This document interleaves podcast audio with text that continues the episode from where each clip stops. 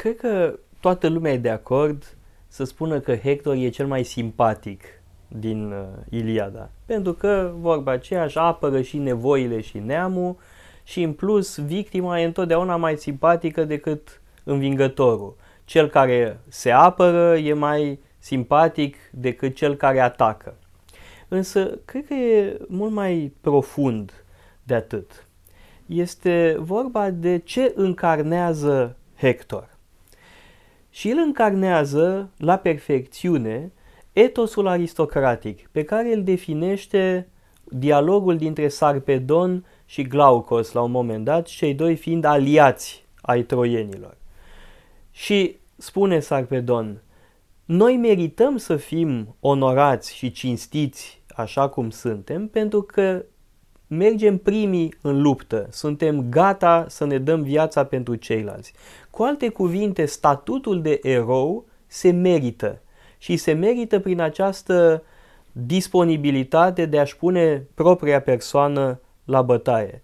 The readiness to die, cum spune Shakespeare, readiness is all. Și într-adevăr, în cazul lui Hector, readiness is all. Disponibilitatea lui de a-și da viața, de a-și pune propria persoană la bătaie. El e gata pentru așa ceva. Și îl vedem pe Hector în postură de apărător, de pavăză a troienilor. El este realmente, literalmente aș spune, pavăza orașului, fără de care troienii vor pierde războiul cu aheenii.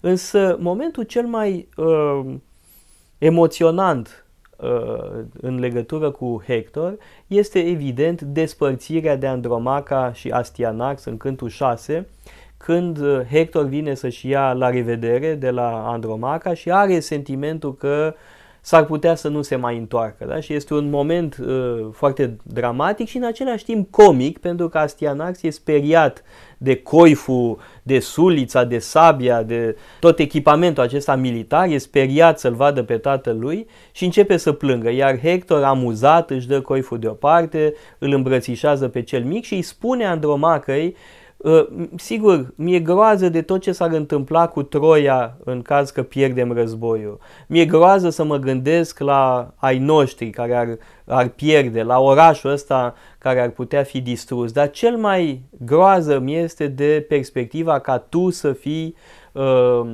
sclava unui uh, străin și ca Astianax să rămână un fiu fără tată. Da? E această grijă pentru ai lui, pentru puișorul lui, pentru femela lui, e ceva aproape animal și, cu tot, și tocmai de aceea uh, sublim. Da? E un moment extraordinar de frumos din uh, uh, Iliada. Și omul ăsta este cel care uh, e răpus de către Ahile într-una dintre scenele faimoase uh, ale Iliadei și este um, ucis de Ahile pentru că face o greșeală, face o mare prostie Hector. E luat de val, de beția succesului, după ce îl omoară pe Patrocle și nu, nu-și ascultă consilierul pe Polidamas, care îi spune să se întoarcă în oraș, să se întoarcă în cetate, să abandoneze, pentru un moment cel puțin, uh, lupta cu uh, uh, aheenii care sunt întăriți de Uh, venirea lui, uh, mai exact de revenirea lui Ahile.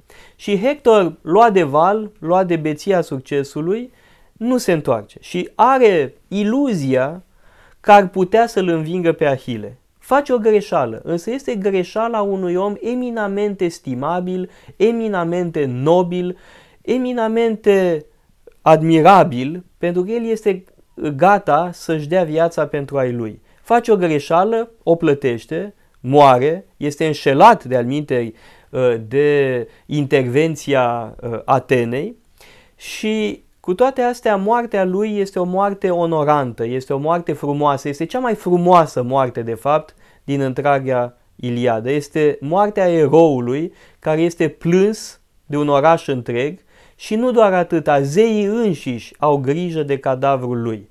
Au grijă ca trupul lui să nu intră în descompunere, în fiecare noapte repară injurile aduse de uh, așarnarea și de furia uh, lui Ahile.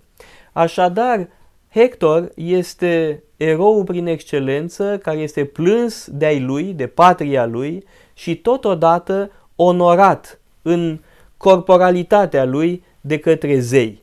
Zeii intervin, Zeus îl trimite pe Hermes pentru ca Ahile să restituie trupul lui Hector și în felul acesta să îi se aducă toată onoarea și cinstirea pe care o merită, pe care o merită un erou și un nobil în adevăratul sens, în deplinul sens al cuvântului.